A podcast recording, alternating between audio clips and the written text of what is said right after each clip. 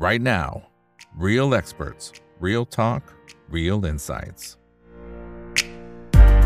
สวัสดีครับสวัสดีเพื่อนๆนักลงทุนทุกคนนะครับนี่คือ Right Now by อีกบรรพตทุกเรื่องที่นักลงทุนต้องรู้นะครับและสำหรับค่ำคืนนี้ก็เป็นเรื่องของการลงทุนในตลาดหุ้นนี่แหละครับที่เราเจอนะครับว่าสัปดาห์ที่ผ่านมาโอ้โหต้องบอกว่าเดือดสุดๆเลยทีเดียวนะครับหลายคนก็อาจจะมือลั่นยอมขายขาดทุนไปแล้วอยู่เหมือนกันนะครับเดี๋ยวต้องรอลุ้นอยู่เหมือนกันนะในวันที่ตอนนี้ที่เราอัดรายการอยู่นี่นะครับก็เป็นวันที่ตลาดหุ้นนั้นล่วงลงไปกว่าห้าสิบจุดเลยทีเดียวและถ้าคนไหนที่ดูตลาดอยู่ณนาทีนั้นเลยนะครับจะเห็นว่ามันไหลแบบพรวดๆลงมาก็เลยตั้งข้อสังเกตว่าเฮ้ยมันเกิดจากเรื่องของการฟอสเซลอะไรต่างๆหรือเปล่านะนะครับอันนั้นก็เป็นในมิติหนึ่งแต่ว่านักทุนรายย่อยอย่างพวกเราก็คงต้องมาสอบถามทางด้านของพี่มี่ด้วยนะครับว่าเอ๊ะเราแนวทางล่ะนะครับเวลาที่เจอตลาดแบบนี้ซึ่งมันไม่ใช่ครั้งแรกมันเจอแล้วเจอซ้ำแล้วซ้ำอีกเนี่ยนะครับเราจะต้องมีการเตรียมตัวกันอย่างไรนะครับวันนี้ก็ได้เกียรติจากพี่มี่ครับพุทธิวาชินธาดาพงศ์เข้ามาร่วมพูดคุยกันนะครับสวัสดีครับพี่มี่ครับผมสวัสดีครับคุณเอกสวัสดีครับทุกท่านครับครับอ่าวันที่เราอัดรายการนี้ต้องบอกว่าเดือดสุดๆนะครับนี่ไม่นับประมาณสักสองสัปดาห์ล่าสุดนะพี่มี่โอ้โหนี่มันอะไรกันเนี่ยนะฮะไอไอธนาคารที่เจ๊งมันอยู่ที่อเมริกาไม่ใช่หรือทำไมทำไมบ้านเราแล้วไปดูเปรียบเทียบกับหลายๆประเทศเนี่ยบ้านเราหนักกว่าอีกนะฮะสามสี่วันนี้เห็นภาพชัดเลยเนี่ยมันมีอะไรในกอไผ่หรือเปล่าครับพี่มี่ก็จริงๆเนี่ยผมเองเนี่ยผมก็คิดว่าตลาดหุ้นไทยเนี่ยปีนี้เริ่มต้นปีเราดูว่ามันจะมีแต่ข่าวดีนะคุณเอกเนาะทั้ง จี ดี พี ทั้งนักท่องเที่ยวที่จะเข้ามาทั้งอะไรอ่ะอ่าเขาเรียกอะไรนะเรื่องการเลือกตั้งหรืออะไรต่างๆเนี่ยโอ้โหมันขึ้นได้แป๊บเดียวเนาะขึ้นได้เดือนหนึ่งแล้วก็พลิกโผกลับมาแบบค่อนข้างรุนแรงนะครับผมเชื่อว่าสาเหตุใหญ่ก็คงเหมือนที่เราคุยกันในเทปก่อนหน้าว่าฝรั่งเขาคงผิดหวังแหละกับตัวเลข จี ดี พี กับ อี พี เอส ตลาดของเราที่ประกาศในไตรมาสสี่เนี่ยพอปรับประมาณการลงเขาก็เลยขายมาตลอดเลยตั้งแต่ต้นเดือนกุมภาใช่ไหมครับพอมาเจอเรื่องแบงก์ล้มอีกซึ่งแบงก์ล้มเนี่ยถ้าไปมองดีๆหรือลงลึกในรายละเอียดเนี่ยผมคิดว่าไม่ได้กระทบอะไรกับบ้านเรานะส่วนตัวผมผมคิดว่าเป็นบวกอ่อนๆด้วยอ่าเป็นบวกได้หน่อยด้วยอ่าสำหรับผมนะก็อ่าอย่างอย่างแรกเนี่ยเรารู้อยู่แล้วใช่ไหมครับว่าตลาดหุ้นเนี่ยเวลาจะขึ้นหรือจะลงก็มีสองเรื่องก็คือเรื่องของ อี พี เอส ตลาดอีกส่วนหนึ่งก็คือเรื่องของตัวคูณซึ่งตัวคูณเนี่ยก็จะมาจากเรื่องเงินเฟ้ออัตราดอกเบี้ยหรืออะไรก็แล้วแต่การที่อ่าซิลิคอนวัลเลย์แบงก์เนี่ยเกิดปัญหาเนี่ยผมว่ามันเริ่มเห็นซีลิ่งของดอกเบี้ยเทอร์มินัลแวลูแล้วว่า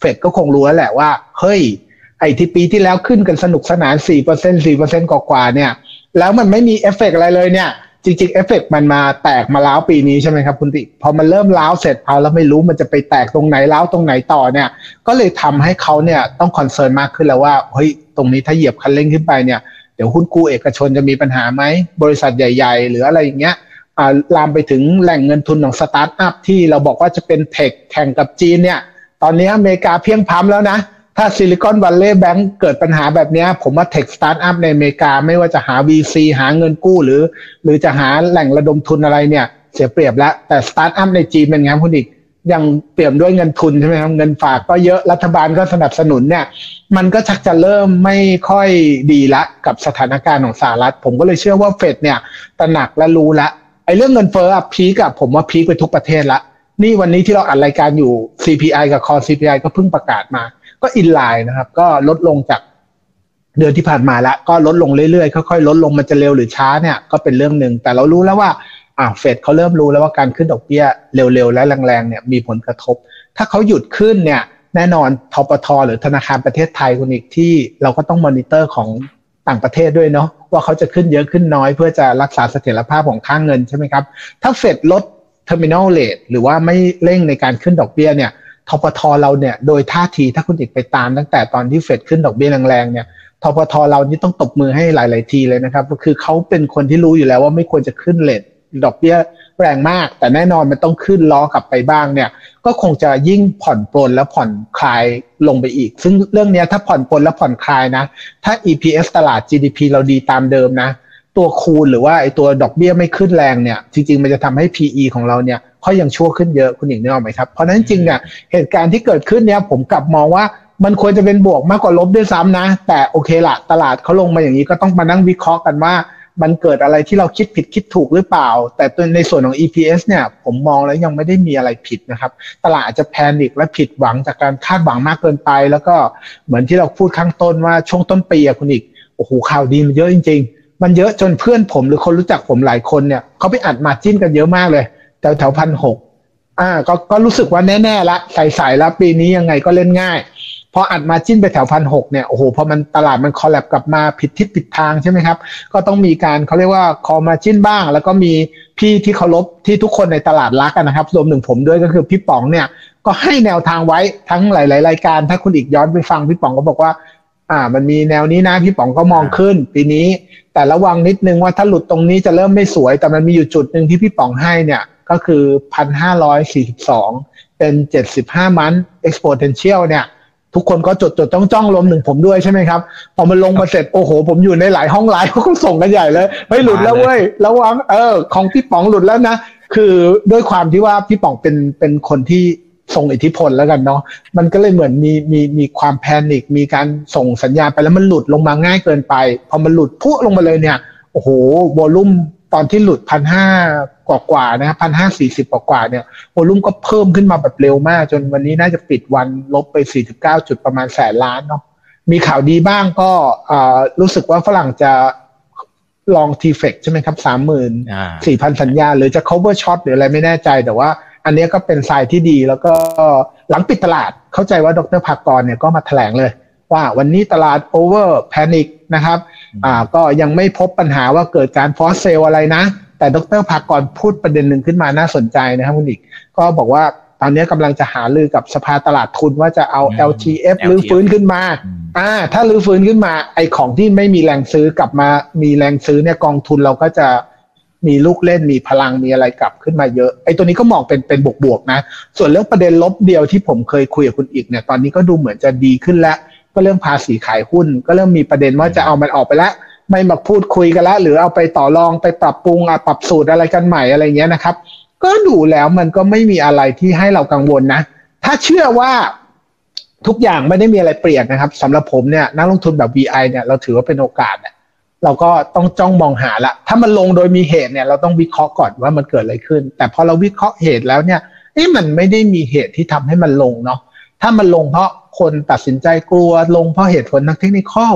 ลงเพราะมันมีการ over leverage หรืออะไรก็แล้วแต่เนี่ยส่วนตัวผมผมรู้สึกว่ามันมันมันอาจจะเป็นช่วงเวลาที่ดีก็ได้ถ้าเรามาค้นหาหุ้นที่ดีหรือว่าสวิตช์หุ้นที่เราเคยซื้อไว้แต่เราไม่มั่นใจเนี่ยเปลี่ยนไปเป็นตัวที่เรามั่นใจกว่าเพราะตลาดมันลงทั้งเทกระจาดนะครับวันนี้ผมเข้าใจว่าแปดร้อยกว่าตัวมีหุ้นบวกอยู่กี่ตัวนะห้าหกตัวอะไรอย่างนี้บ้างฮะสามสี่ห้าตัวผมจำไม่ได้ก็คือบวกนิดหน่อยอ่ะมีมีบวกอยู่ไม่กี่ตัวก็คือตลาดแพนิคแบบเต็มรูปแบบนะครับก็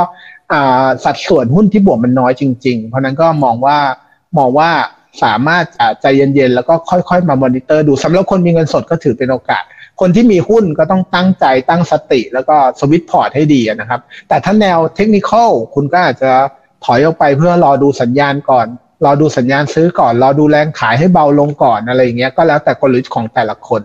ครับคุณอีกอืมอืมครับอ่าโอเคนะครับเมื่อกี้มีมีหลายจุดที่น่าสนใจนะครับผมเอาประเด็นนี้ก่อนนะที่ดร.ภากรออกมานะแถลงข่าวบอกว่ายังไม่มีฟอร์เซลแต่ว่าเฮ้ยพี่มีมันยังลงมาขนาดนี้เลยอะ แล้วถ้ามันสมมติว่ามันเป็นแรงฟอร์เซลจริงจริงจริงวงวงของผมเนี่ยคล้ายๆกับพี่มีนะตอนต้นปีก็อัดมาจิ้นไปเยอะแต่ผมยังไม่ได้ถามเขานะว่าเขาผ่อนออกไปหรือเปล่าเนี่ยวันเนี่ยในช่วงไม่กี่วันเนี้ยยังไม่ได้ถามเดี๋ยวผมจะลองเช็คเหมือนกันแล้วถ้าฟอสเซลมาจริงๆเนี่ยอันนี้ต่อให้เราวิเคราะห์ว่าเอ้ยมันไม่น่าจะมีอะไรแต่ด้วยแรงฟอสเซลตรงนี้มันอาจจะเป็นอีกจุดหนึ่งที่เราต้องเฝ้าระวังด้วยไหมครับพี่มีคือจริงๆผมคิดว่านะครับว่าตอนนี้นักลงทุนเก่งแม้ว่าเขาคือถ้าผมมีมาร์จิ้นแล้วกันนะผมเป็นคนไม่ได้เล่นมาร์จิ้นนะครับถ้าสมมุติติ้งต่างผมมีมาร์จิ้นเนี่ยผมก็คงไม่ได้รอให้เขามาคอลหรือเขามาฟอร์สเซลผมมาคุณอีกตลาดทำท่าไม่ดีผมก็ต้องเทของผมไปเรื่อยๆถูกไหมสมมติว่าผมมีมาร์จิ้นอยู่ ห้าสิบเปอร์เซ็นต์ อ่ะตลาดมันเล่นลบกันสามวันร้อยจุดอ่ะคุณอีกเราก็ต้องคืนมาร์จิ้นไปก่อนเราคงไม่ได้รอให้มันเหมือนว่าโจรตัวแล้วค่อยมาคิดอ่ะผมว่าแรงขายจากจากรอบเนี้ยที่เราเห็นสามวันประมาณร้อยจุดเนี่ยเป็นเพราะคนใช้มาร์จิ้นเนี่ยก็ส่วนหนึ่งรวมถึงบล็อกเทรดใช่ไหมครับบล็อกเทรดก็อาจจะไม่ได้โชว์เป็นชื่อบุคคลเนาะแต่เอาไปชื่อในพอร์ตโบรกเกอร์ครับคุณอีกที่บล็อกเกอร์ขายออกมาน่ะก็อาจจะเป็นการปิดบล็อกเทรดก็ได้หรือการช็อตเซลล์บล็อกเทรดก็ได้ก็ก็มีโอกาสที่จะเป็นเกิดขึ้นตรงนั้นนะครับแต่ก็วางใจไม่ได้ไปมอนิเตอร์ดูที่ตลาดหลักทรัพย์ก็จะมีไอ้ตัวผมเข้าใจว่ามีไฟล์ให้โหลดเนาะมันจะมีไฟล์โหลดว่าเป็นหุ้นตัวไหนที่อยู่ในพอร์ตที่มีการค้ำประกันมาร์จิ้นสูง มีตัวไหนบ้างหนึ่ง สอง สาม สี่ไปดูเสร็จแล้วก็ถ้ามันมีอยู่ในพอร์ตเราเราก็ระวังนิดนึงแล้วกันแต่ถ้าหุ้นของเราไม่ได้อยู่ในเรดาร์หรือไม่ได้อยู่ในพอร์ตของนักลงทุนที่ใช้ margin เนี่ยก็อาจจะอาจจะได้รับผลกระทบตรงนั้นน้อยกว่าหมายถึงถ้าเราจะกังวลนะครับความกังวลมันไม่ช่วยอะไรอ่ะแต่เราสามารถจะไปทำการบ้านไปหาตัวเลขไปหาอะไรมายืนยันให้มันหายกลัวดีกว่าคุณอีกนึกออกไหมครับถ้ากลัวมันกลัวทุกคนแหละหุ้นตกมันก็กลัวแหละแต่ถ้าเกิดเราไปดูว่าเอ้ยไปดูหุ้นใช้ margin แต่หุ้นของเราไม่ได้มีคนใช้ margin อ่ะแล้วเราจะแพนิคขายเขาไปด้วยมันก็มันก็ใช่ที่อะไรอย่างเงี้ยครับผมอืมอืมครับอ่าโอเคนะครับทีนี้มาดูตรงตรงส่วนของตัวการที่เราจะทำการบ้านนะครับทั้งในมุมของคนที่มีอยู่แล้วนะติดดอยว่างั้นเถอะเอาเอาตรงๆคือติดดอยอยู่นะครับเราควรจะไปสำรวจพอร์ตของเรายังไงว่าเฮ้ยต่อให้มันติดดอยจริงเราอาจจะต้องยอมขายเพื่อไปหาโอกาสใหม่นะครับอ่ามันควรจะต้องมีหลักเกณฑ์อย่างไรแล้วก็โอกาสใหม่ที่ว่ามันควรจะมีหลักเกณฑ์อย่างไรเพราะว่าก่อนหน้านี้พี่มี่คือเราคุยกันมาโดยตลอดนะครับก็จะเห็นว่าบางช่วงตลาดมันก็ขึ้นไปสูงจริงหาตัวเล่นยากมากนะครับตอนนี้มันปรับฐานลงมาพอสมควรแล้วตรงเนี้ยเหมือนที่พี่มี่บอกมันอาจเป็นโอกาสก็ได้แต่ต้องทำการบ้านดีๆเหมือนกันอืม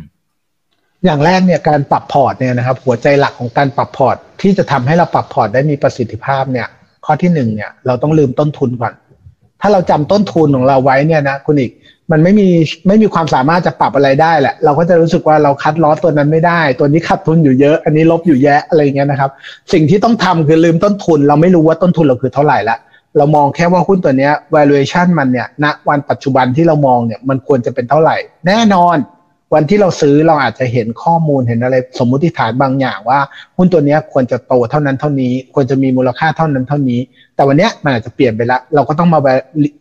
evaluation ใหม่ว่าเฮ้ยนะตัวไหนล่ะมันเป็นยังไงมีสถานการณ์อะไรที่จะเอื้อและเกิดตัวเร่งให้กับมันไหมวันนี้ผมก็ปรับพอร์ตนะครับก็ทำเหมือนเดิมผมก็ขายบางตัวที่ผมขาดทุนไปแล้วผมก็ไปซื้อตัวที่ผมคิดว่ามันอาจจะดีกว่าอะไรเงี้ยก็ทำเหมือนเดิมคุณอีกก็เราติดตามอ่านข่าวทุกวันเนาะว่าอ่าแอเรียไหนมันกำลังจะมีการฟื้นตัวแอเรียไหนมันกำลังจะมีเรื่องใหม่ๆพอมันปรับตัวลงมาลึกๆเราก็อาจจะใช้ตรงนั้นจังหวะนะเป็นโอกาสในการปรับพอร์ตเข้าไปอะไรอย่างเงี้ยครับผมแต่เราต้องอย่างแรกต้องลืมต้นทุนเนาะสองเนี่ยจริงๆมันต้องเกิดจากการสะสมทำการบ้านอย่างสม่ำเสมอว่าหุ้นตัวไหนเนี่ยแนวโน้มต้องจำไว้ในสมองก่อนว่าตัวไหนมันจะโตเท่าไหร่เนาะแล้ว พี อี ปัจจุบันมันคือเท่าไหร่พอตลาดมันเปิดโอกาสแล้วเทลงมา สามถึงสี่ วันบางตัวหารครึ่งบ้างบางตัวหารสามบ้างเนี่ยเราก็เอามาคำนวณใหม่ว่าเอ๊ะไอตัวของเรากับไอตัวนั้นเนี่ยจริงๆถ้าเลือกเปลี่ยนได้ที่ต้นทุนปัจจุบันเนี่ยเราจะเลือกเปลี่ยนไหมเปลี่ยนไปที่ตัวไหนอะไรอย่างเงี้ยไม่ต้องไปจำหรอกครับว่าเราซื้อที่ที่ตำแหน่งไหนเพราะไม่มีใครเขาจำได้เหมือนกันนะครับมีแต่ตัวเราคนเดียวที่เราเราจำได้นะครับแล้วก็ไม่ได้เป็นเหตุผลที่หุ้นตัวนี้มันจะไปที่จุดที่ต้นทุนเราด้วยนะเพราะไม่มีใครรู้ว่าอ่าหุ้นมันไม่จำว่าใครเป็นเจ้าของนะมีแต่เราจำมันนะว่าเราชอบมันเราซื้อมันที่ตรงนั้นอยากจะไปขายที่ตรงเนี้ยเพราะนั้นต้องลืมแล้วก็มองไปที่โอกาสข้างหน้าตอนนี้โลกมันไดนามิกมากมันเปลี่ยนแปลงสถานการณ์ตลอดเวลานะครับถ้าเกิดเราเราเราดูแล้วว่าอ่ะอย่างสมมุติผมพูดง่ายๆว่าเมื่อกี้ถ้าเราบายไอเดียว่าเราเชื่อว่า Silicon Valley Bank กับ สองถึงสาม แบงค์ที่มีปัญหาเนี่ยจะทำให้ Terminal Rate ของ Fed เนี่ยพีคละสมมุติเราเชื่อแล้วว่า Fed อาจจะไม่ aggressive ในการขึ้นดอกละก่อนหน้านี้หุ้นหลายๆตัวที่อ่าได้รับผลกระทบจากนโยบาย policy ดอกขาขึ้นเนี่ยคุณดิมันก็มี pressure อะไรนู่นนี่นั่นเยอะถ้าเราเชื่อ story นี้เราดูว่าตัวไหนลงมาแรงแต่ว่าได้รับผลกระทบจากดอกขาขึ้นเนี่ยไอ้กลุ่มนี้ก็อาจจะน่าสนใจคุณอีกนึกออกไหมครับหรือกลุ่มบางกลุ่มที่ช่วงที่ผ่านมาเราเล่นขึ้นมาเยอะเราบอกว่ามันจะได้ประโยชน์จากบอนด์ยิลด์ขาขึ้นวันนี้เราเห็นว่าบอนด์ยิลด์มันเริ่มลงแล้วเนี่ยบางทีก็ต้องมาพิจารณาแล้วว่าเอ๊ะไอ้กลุ่มประกันที่เราคิดว่ามันได้ประโยชน์จากบอนด์ยิลด์ขาขึ้นเนี่ยยังได้อยู่หรือเปล่าถ้ามันบอนด์ยิลด์มันไม่ขึ้นแล้วอ่ะคุณอีกนึกออกไหมครับเราเรายังจะไปคาดหวังว่าหุ้นมันจะไปที่เท่านั้นเท่านี้เพราะจะได้กำไรเท่านั้นเท่านี้เนี่ยมันอาจจะมันอาจจะเป็นการคาดหวังที่ผิดเพี้ยนจากความเป็นจริงเยอะไปหน่อยอะไรเงี้ยครับก็ต้องมามาดู สองถึงสาม เรื่องนี้แล้วก็ส่วนใหญ่ผมจะทำ Excel ทำการบ้านไว้ตลอดว่าหุ้นตัวเนี้ยผมคิดว่าเขาจะโตเท่าไหร่เวลาที่ฟังอัปเดตก็จะจดไว้แล้วก็เออคิดว่าเขาควรจะ พี อี เท่าไหร่พอมันลงมาก็มาเปิดดูเร็วๆครับแล้วก็โทรหา ไอ อาร์ นิดหน่อยเช็คดูว่าได้รับผลกระทบอะไรหรือเปล่าแต่เหมือนที่บอกคุณอีกวันนี้ว่าหุ้นแปดร้อย เจ็ดร้อย แปดร้อยตัวลงมาวันนี้มันมีโบกอยู่ไม่กี่ตัวเนี่ยผมส่วนตัวผมเครียดไหมเครียดนะแต่ถามว่ากังวลมากมากไหมไม่เท่าไหร่ก็คือว่าถ้ามันลงทั้งแนวทั้งแนวทั้งแถบส่วนใหญ่มันจะมีโอกาสให้เราแต่ถ้าเกิดตลาดอยู่นิ่งๆลงของเราตัวเดียวเลยนะฟลอร์มาเลยนะไอ้อย่างเงี้ยผมผมผมจะเครียดหนักมันไม่รู้จะกลับไปยังเออมันไม่รู้จะกลับไปยังไงไงมันเหมือนว่าคนอื่นเขาดีกันหมดเราลงของเราคนเดียวอย่างเงี้ย แต่ถ้ามันลงด้วยกันทั้งหมดเนี่ยเดี๋ยวตอนกลับอ่ะเราลองพลิกฟื้นหรือว่าพิจารณาหรือจะถือเฉยๆก็ได้ถ้าเรามองไม่เห็นโอกาสอื่นนะผมก็ถือเฉยๆเราคิดว่าของเราดีอยู่แล้วเราก็ถือไปเรื่อยๆครับผมอืมอืมครับครับอ่าโอเคนะครับเออแต่ทีนี้ถ้าสมมติมองในในภาพใหญ่นะครับว่าการที่จะพิจารณาว่าไอไอการที่มัน panic sell ลงมาเนี่ยจริงๆมันอาจจะเป็นวิกฤตของจริงก็ได้นะครับเช่นอ่าสมัยอ่าซับไพรม์อ่าต้มยำกุ้งอะไรต่างๆซึ่งหลายครั้งนะพี่มีกว่ามันจะเฉลยเรื่องราวของมันเนี่ยว่ามันคือเรื่องนั้นเรื่องนี้เนี่ยบางทีมันมันไม่ใช่มันไม่ใช่ณจุดที่มันล่วงลงมาครับมันอาจจะเป็นอีกสักหลายๆเดือนอีกหรือหลายปีก็ได้ปีหนึ่งหรือสองปีเราก็เคยเห็นในบางวิกฤตมาแล้วนะครับเราจะแยกแยะยังไงนะครับกับข้อมูลที่เราอาจจะเห็นอยู่ตรงหน้านี้นะครับคือที่ถามเพราะว่าต่อให้หุ้นดีเนี่ยบางทีถ้าสมมติวันเจอวิกฤตจริงมันก็ลงทั้งตลาดเหมือนกันนะครับพี่มีคือจริงๆถ้าเกิดมันเจอวิกฤตเนี่ยผมอยากบอกว่าเราเกือบจะแทบไม่มีโอกาสจะหลีกเลี่ยงมันได้นะครับคืออย่างสมมุติว่าหุ้นลงมาแล้วเราเลือกที่จะขายเนี่ยแล้วอีกปีนึงมันเกิดวิกฤตเนี่ยจริงๆเหตุผลตอนที่หุ้นมันลงเนี่ยกับเหตุผลที่มันเกิดวิกฤตเนี่ยมันอาจจะบังเอิญก็นะไม่ได้เกี่ยวสอดคล้องกันหรอกคนไม่มีความมั่นใจก็เทขายมาเพราะตลาดคงไม่ได้เห็นวิกฤตล่วงหน้าขนาดเป็นปีคุณอีกนึกออกไหมครับเหมือนตอนต้มยำกุ้งเนี้ยมันอาจจะพีคตามเทคนิคอลไม่มีแรงซื้อละปีสามเจ็ด สามแปดมันก็สร้างพีคไว้ก่อนใช่ไหมครับเพราะมันแกว่งไปแกว่งมาสามแปด สามเก้าพอสี่สิบเนี่ยมีปัจจัยลบจริงๆเข้ามากระแทกเนี่ยมันก็เลยลงแรงผมคิดว่าเราลืมเรื่องนั้นไปเลยก็ได้นะครับสำหรับผมเนี่ยการที่จะเป็นนักลงทุน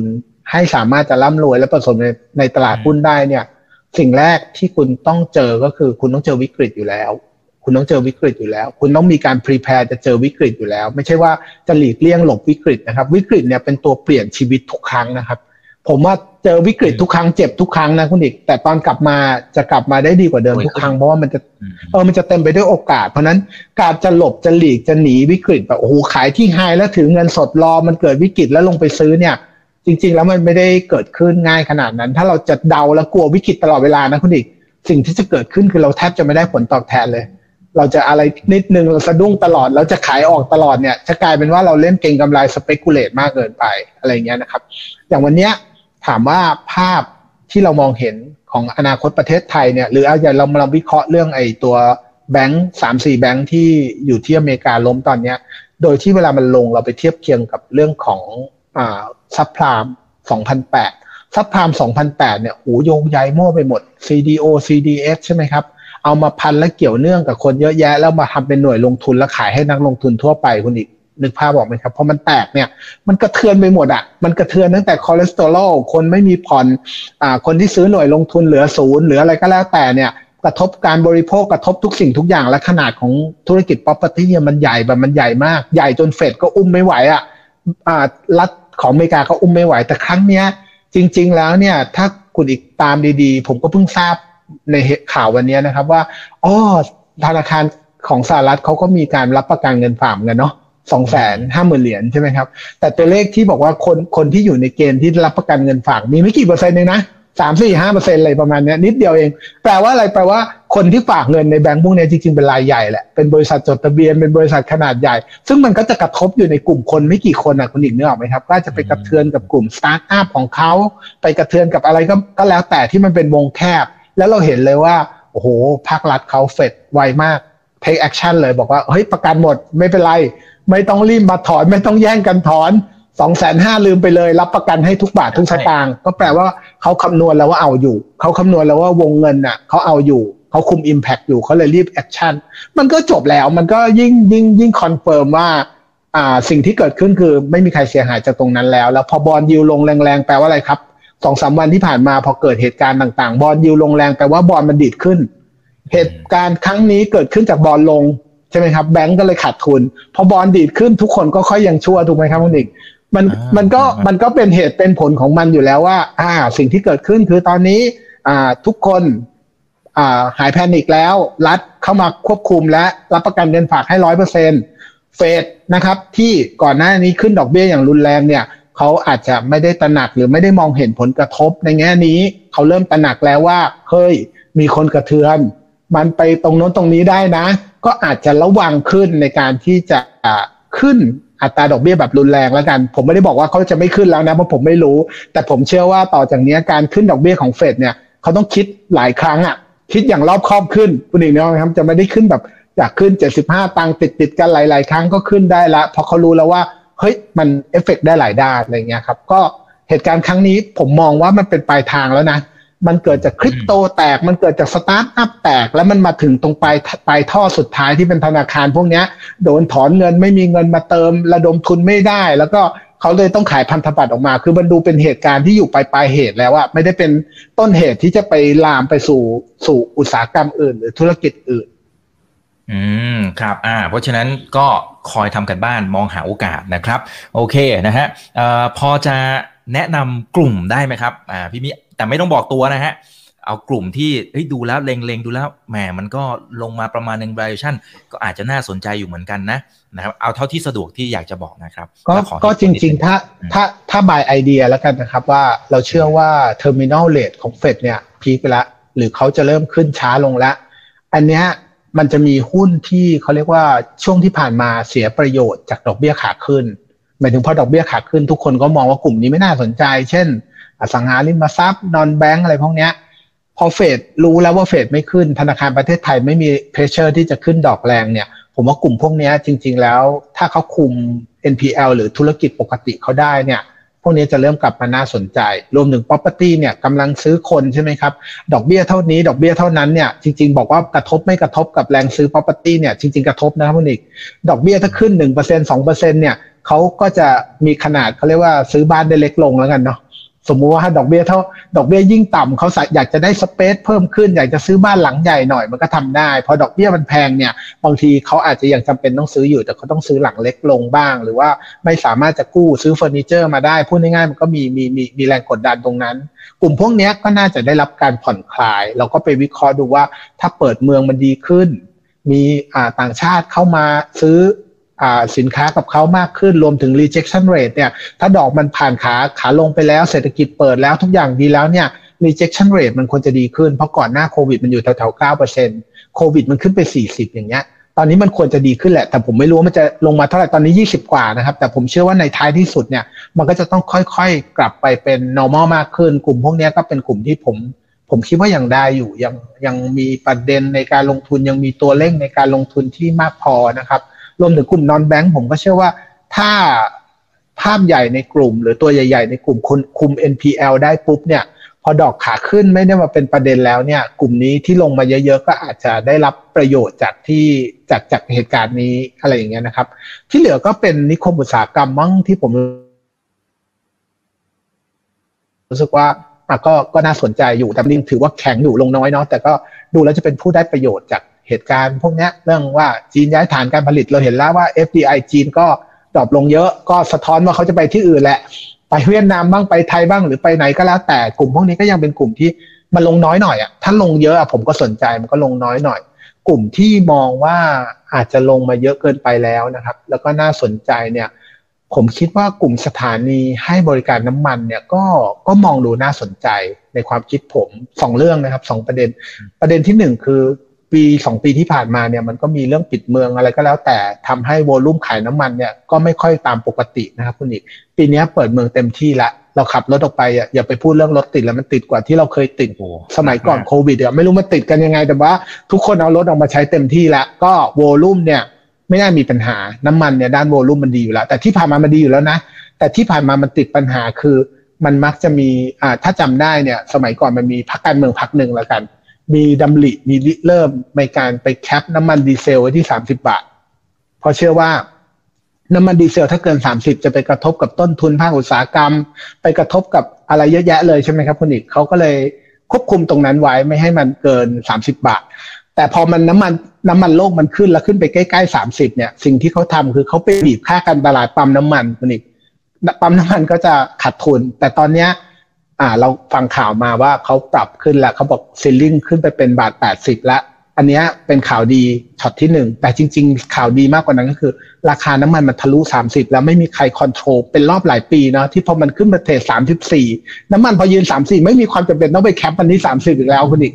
ต่อไปก็ไปตามตลาดโลกจะสามสิบห้า สามสิบสอง สามสิบสาม ยี่สิบแปดคือตรงไหนก็ได้แล้วเพราะว่ามันเหมือนมันมันมันเกิดการเบรกครั้งแรกไปแล้วอะไอตอนที่ไม่เคยผ่านสามสิบอะไม่มีใครกล้าไงคุณอีกข ทยจะเป็นพรรคการเมืองแรกที่ให้มันเกินสามสิบมันก็กลัวโดนด่าเนาะพอมันเกินสามสิบไปได้ครั้งที่หนึ่งแล้วอะต่อไปมันก็ไม่มีใครจะไปแคปมันแล้วเพราะนั้นเนี่ยไอ้เรื่องค่าการตลาดต่อไปในระยะยาวๆเนี่ยผมเชื่อว่าไม่น่าจะเป็นประเด็นที่น่าห่วงละก็ปลดล็อก สองสาม เรื่องนี้ไปแล้วหุ้นมันก็ลงมาเยอะอะไรอย่างเงี้ยครับผมก็รู้สึกว่าเออไปดูมันก็มีสตอรี่เยอะเนาะนอนออยบ้างจะขยายร้านกาแฟบ้างของทั้งปั๊มขนาดใหญ่สุดก็เข้าใจว่าเบอร์หนึ่งก็ลงมาต่ำยี่สิบจะจะไปแตะราคา ไอ พี โอ ละหลายคนบอกจอง ไอ พี โอ ไม่ได้เลยมันขึ้นไปสามสิบกว่าบาทวันนี้วันนี้คุณใกล้ๆจะได้ราคา ไอ พี โอ แล้วคุณก็ไปทำการบ้านดูผมไม่มีหุ้นนะไม่มีหุ้นตัวนี้นะครับแต่ว่าก็ดูว่าเออมันลงมาแล้วเนาะไอคนที่เสียดายโอกาสตอนนั้นที่บอกซื้อไม่ทันเนี่ยวันนี้มันก็เห็นทรายหลายๆอย่างว่าจะมีการปลดล็อกค่าการตลาดผ่อนปลนให้มันดีขึ้นเนี่ยโวลุ่มก็น่าจะดีขึ้นใช่ไหมครับไอการขยายสาขาของอาหารกาแฟมันก็คงดีขึ้นจริงๆปั๊มเบอร์สองเบอร์สามก็ก็เป็นลักษณะแบบนั้นผมก็รู้สึกว่าเอ๊ะมันมีการเปลี่ยนแปลงในอุตสาหกรรมอะที่มันสำคัญเพราะเวลาเราคุยเรื่องรายรับก็คือ P คูณ Q เนาะ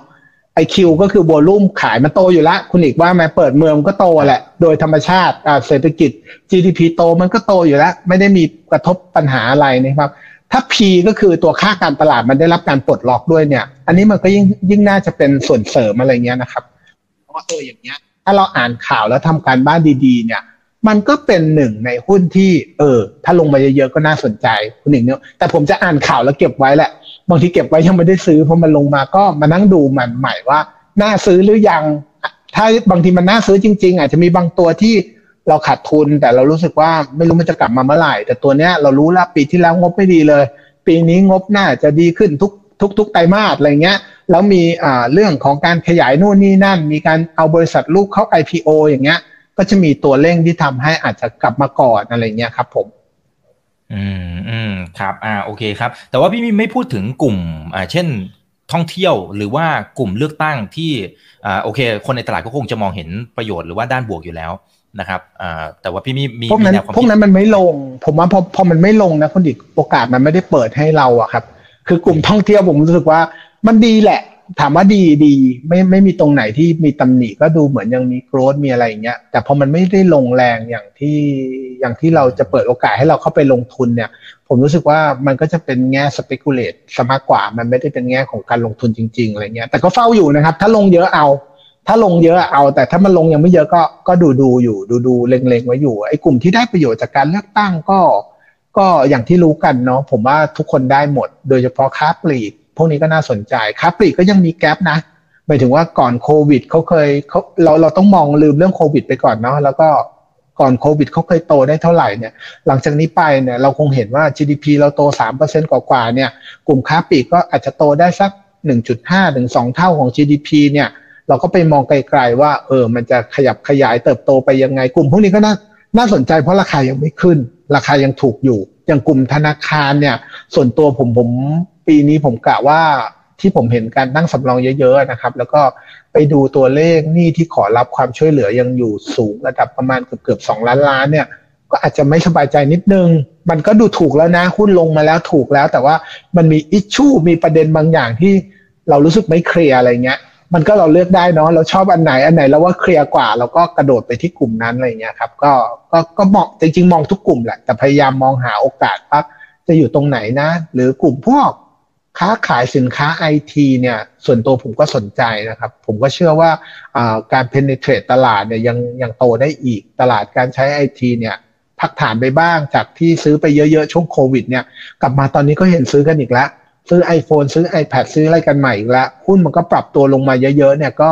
อาจจะเป็นโอกาสได้ก็จะมองไปไปที่ซีลิ่งว่ามันสูงแค่ไหนหรือว่าโอกาสข้างหน้าของตลาดมันใหญ่แค่ไหนแล้วก็ราคาหุ้นด้วยว่ามันถูกตลาดมิสไพรซ์มามากแค่ไหนบางทีมันมันอาจจะโอกาสใหญ่ทุกอย่างดีให้ภาพระยะยาวดีไกลๆแล้วโตดีแต่มันไม่ลงเลยคุณอีกนึกออกไหมครับคือเราก็ไม่รู้จะเข้าไปซื้อแล้วเราจะไปไป grab opportunity ได้ยังไงคือนอกจากมันมันต้องลงมาเยอะจริงๆจริงๆตอนนี้มันมันอาจจะดีก็ได้นะแต่มันมีหุ้นหลายตัวที่ลงมาเยอะอ่ะเราก็รู้สึกว่าเราต้องเลือกตัวที่เปิดโอกาสมากที่สุดให้เราก่อนอืมครับอ่าเพราะฉะนั้นถ้าถ้ามองในภาพใหญ่เนี่ยตลาดหุ้นไทยเนี่ยเนี่ยในช่วงประมาณสัก สองถึงสาม สัปดาห์ล่าสุดก็ถอยลงมาเยอะนะครับตลาดต่างประเทศจริงๆถอยลงมาบ้างแต่ว่าก็อาจจะไม่ได้เยอะมากนะครับอ่าเพราะฉะนั้นถ้าถ้าใช้คำพูดของพี่มี่เมื่อสักครู่นี้นะครับที่บอกว่าอาจจะต้องมองมองหานะครับโอกาสในการลงทุนแสดงว่าณนาทีนี้เนี่ย ก็คือพุ่งเป้ามาที่ตลาดหุ้นไทยเลยใช่ไหมครับเพราะมันลงมาพอสมควรหรือต่างประเทศก็ยังเห็นโอกาสอยู่พี่มิมองหรือว่ามีวิธีคิดในการเลือกเหมือนหรือต่างกันยังไงจริงจริงจริงตอนนี้ผมยังมองมอนิเตอร์ที่จุดเดิมนะครับก็คือเมืองไทยแหละก็คือคิดว่ายังพอมีโอกาสอยู่แล้วก็เพราะเราใกล้ชิดเราเราเรารู้เข้าใจพฤติกรรมผู้บริโภคคนไทยนะครับจุดที่สองก็เป็นจีนนี่แหละผมก็คิดว่าจีน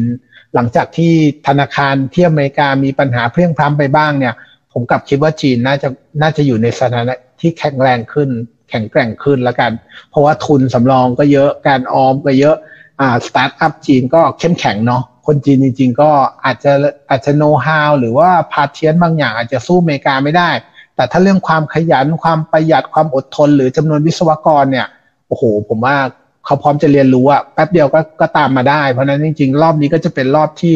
น่าจะดูแล้วจีนน่าจะเป็นเป็นฝ่ายที่ได้ประโยชน์จากเหตุการณ์ที่เกิดขึ้นในอเมริกาแล้วตลาดก็รู้นะดัชนีจีนก็ไม่ค่อยลงเนาะบางวันบวกสวนด้วยดีดก่อนเลยอะไรเงี้ยก็ผมผมก็ว่าแอเรียแอเรียตรงพวกอย่างเงี้ยที่เรามองดูแล้วได้ประโยชน์เราเข้าใจเราพอจะเห็นโอกาสเนี่ยก็เข้าไปลงทุนได้ครับอย่างเวียดนามจริงๆก็ยังเป็นโอกาสเพราะลงมาจากไฮเกือบเกือบสามสิบเปอร์เซ็นต์มั้งก็คิดว่าลงมามากเกินไปครับผมอืมแต่ช่วงนี้ก็ถือว่าแข็งกว่าบ้านเราเยอะเลยนะครับทางฝั่งเวียดนามแต่ลงมาก่อนแล้วผมว่าเขาลงมาก่อนแล้วครับเมืองไทยพอดีก็ลงตามมาแหละเพราะว่าอาจจะทำอะไรยังพลาดเป้าไปจริงๆถ้า จี ดี พี คิว โฟร์ หรือ อี พี เอส ตลาด คิว โฟร์ ออกมาดีๆนะผมเชื่อว่าตลาดไทยก็คงไม่ได้ลงแต่เราก็ต้องลุ้นมองไปที่ข้างหน้าว่าเราเชื่อไหมล่ะว่า จี ดี พี หรือว่า อี พี เอส ตลาดเนี่ย คิว วัน หรือปีนี้มันจะพลิกฟื้นออกมาดีปีมันน่าจะลงอีกแต่ผมว่ามันโอกาสจะปรับเป้าลงมันไม่ได้เยอะนะครับถ้าดูจากสถานการณ์ดูจากเหตุการณ์ดูจากจำนวนนักท่องเที่ยวที่เข้ามาเนี่ยทุกอย่างมันชี้ไปในทิศทางที่ซัพพอร์ตแหละซัพพอร์ตเรื่องราวซัพพอร์ตสตอรี่ของการที่จะไม่ลงแรงอะไรเงี้ยอันนี้อาจจะเป็นผลพวงจากแบงค์ด้วยผลพวงจากฝรั่งจะลดพอร์ตด้วยแบงค์นี่หมายถึงแบงค์อเมริกานะครับเป็นข่าวร้ายขึ้นมาอะไรเงี้ยครับผมอืมครับอ่าโอเคนะครับผมขอคำถามสุดท้ายแล้วกันนะครับคือตั้งแต่ตอนแรกเนี่ยพี่มี่บอกว่าเราอาจจะต้องมีการจัดสรรพอร์ตของเราให้ดีแล้วก็ให้มันอยู่รอดด้วยเพราะว่าอย่างอย่างตอนเนี้ยพอมันแพนิคปั๊บถ้าเรามีตังเหลือถ้าสมมติเราไม่ได้ all in เนี่ยเรามีตังเหลือจริงโอ้โหนี่โอกาสนะในการช้อปปิ้งหลายๆตัวเลยนะครับที่มันลงมาดีๆเนี่ยนะครับอ่าถ้าเป็นในเชิงของแนวความคิดว่าเราควรจะสมมติมีสักหนึ่งร้อยบาทเนี่ยเอาเอาทั้งชีวิตเนี่ยมีหนึ่งร้อยบาทอ่าเราควรจะอยู่ในหุ้นสักเท่าไหร่ดีเพื่อเผื่อโอกาสแบบนี้เนี่ยนะพอมันเข้ามาแบบนี้ปั๊บโอ้โหจัดได้เลยอืมมันควรจะมีหลักคิดยังไงดีครับส่วนตัวผมผมผมเป็นนักลงทุนที่ลงทุนหุ้นเกือบจะ ร้อยเปอร์เซ็นต์ เต็มเวลานะครับเพราะว่าไม่ได้ใช้มาร์จิ้นแต่ว่าก็พยายามจะถือหุ้นให้มากที่สุดเพราะที่ผ่านมาเนี่ยต้องยอมรับว่าตั้งแต่ปีสองพันแปดเนี่ยเออมันเป็นหุ้นขาขึ้นตลอดเพราะว่าเฟดมีการทำนโยบายผ่อนคลายทางการเงินและฉีดเงินออกมาเยอะแยะตอนนี้จริงๆเป็นอย่างนั้นอยู่นะครับเงินในระบบยังเยอะมากนะครับเพียงแต่ทุกคนไม่กล้าซื้อเพราะไม่รู้ว่าเฟดจะเอายังไงกันแน่นะครับเมื่อไหร่ที่เฟดเปลี่ยนท่าทีอาจจะปลดล็อกไอ้ตัว target target inflation จากวันนี้ สองเปอร์เซ็นต์ เป็น สามเปอร์เซ็นต์ หรือตรงไหนก็แล้วแต่ที่ทำให้นักลงทุนคลี่คลายบรรเทาความสงสัยเนี่ยตลาดหุ้นมันก็พร้อมจะขึ้นไอ้ตัวเลขสัดส่วนลงทุนในหุ้นกับเงินสดเนี่ยส่วนตัวผมเนี่ยผมว่ามันแล้วแต่คนนะครับมันต้องดูที่ตัวเราว่าเราทำไปแล้วเนี่ยตรงไหนตำแหน่งไหนเรานอนหลับเราสบายใจและไม่เครียด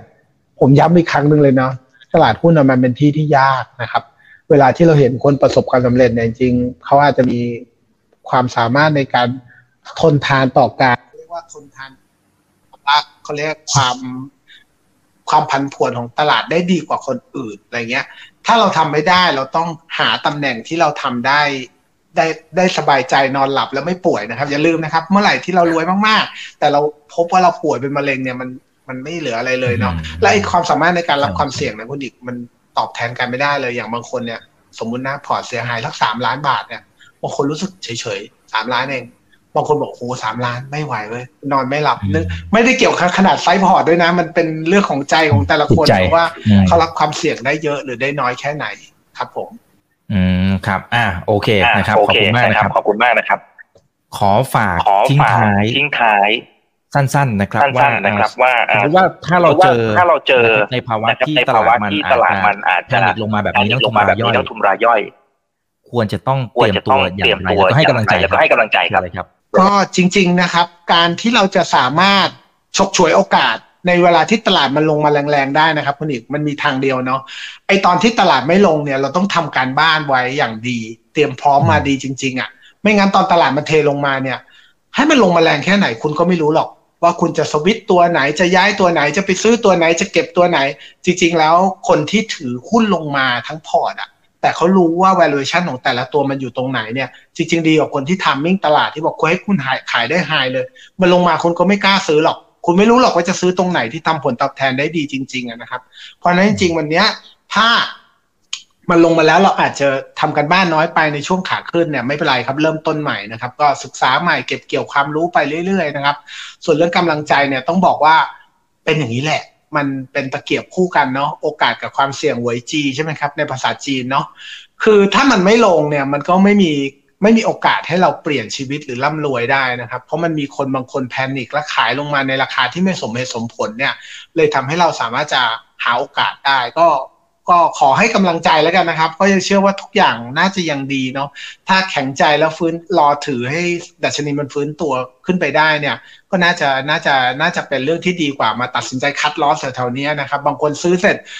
คิดอ่าชอบซื้อตอนทุกอย่างดีแล้วมีความหวังพอลงมาแล้วเริ่มกลัวเนี่ยก็อยากจะขายอะไรอย่างเงี้ยก็อาจจะไม่ใช่กลยุทธ์ที่ที่ดีนะครับตอนนี้ผมว่าถ้าสวิตช์เป็นเราสวิตช์ไปตัวที่เปิดโอกาสมากกว่าถ้าสวิตช์ไม่ได้นะครับผมว่าถืออยู่เฉยๆในหุ้นที่ดีอยู่แล้วถ้าเราคิดว่าไม่ได้มีอะไรที่แย่นะแข็งใจแล้วก็ทนถือรอรอวันที่ฟ้าเปิดก็ได้ครับฟ้าหลังฝนมันก็ดีทุกครั้งครับผม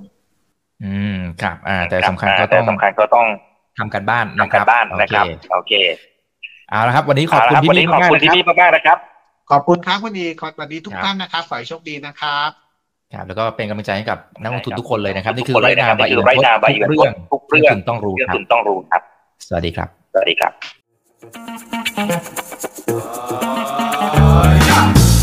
ถ้าชื่นชอบคอนเทนต์แบบนี้อย่าลืมกดติดตามช่องทางอื่นๆด้วยนะครับไม่ว่าจะเป็น Facebook YouTube Line Official Instagram และ Twitter จะได้ไม่พลาดการวิเคราะห์และมุมมองเศรษฐกิจและการลงทุนดีๆแบบนี้ครับอย่าลืมนะครับว่าเริ่มต้นวันนี้ดีที่สุดขอให้ทุกท่านโชคดีและมีอิสรภาพในการใช้ชีวิตผมอิกบรรพต ธนาเพิ่มสุขครับ